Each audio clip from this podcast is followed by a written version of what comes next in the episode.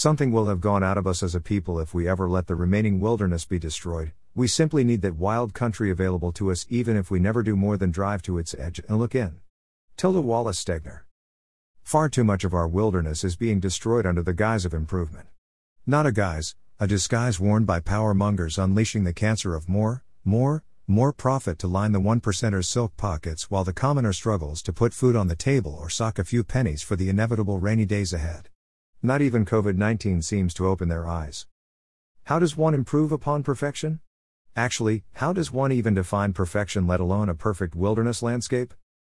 Perfect for me, a dry, desolate, desert littered with monster rocks and punctuated by labyrinthian canyons housing the deadliest critters is easily an apt definition of hell for others. It is the same folly as the golden rule. Treating you as I want to be treated may be your worst nightmare.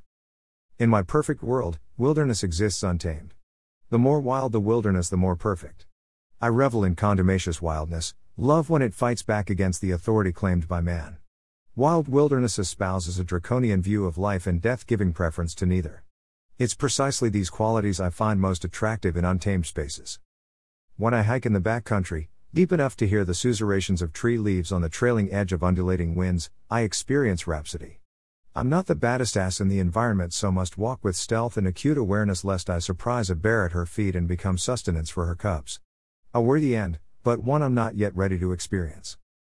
This scenario is especially probable during the crepuscular hours when shadows are long and the biggies are hunting from the penumbra where my weak eyes can't distinguish between a large rock and a crouching cougar ready to pounce on my 200 pounds of pinked and fatty flesh for her cubs.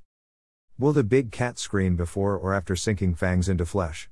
It does not matter in my perfect world as long as cougar exists to silently pad through the forests, wolf families howl at the distant moon, and Grizzly's low growl agitates wildlife into breaking cover even if the not so wild life is me on a backcountry jaunt shooting photographs. Who am I, who is any of us, to judge an animal going about animal business?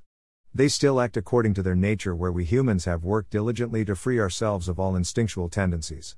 But, when we lose those abilities, we are trapped outside those wild and wonderful places not yet trammeled by man and become significantly less human. March 27, 2020.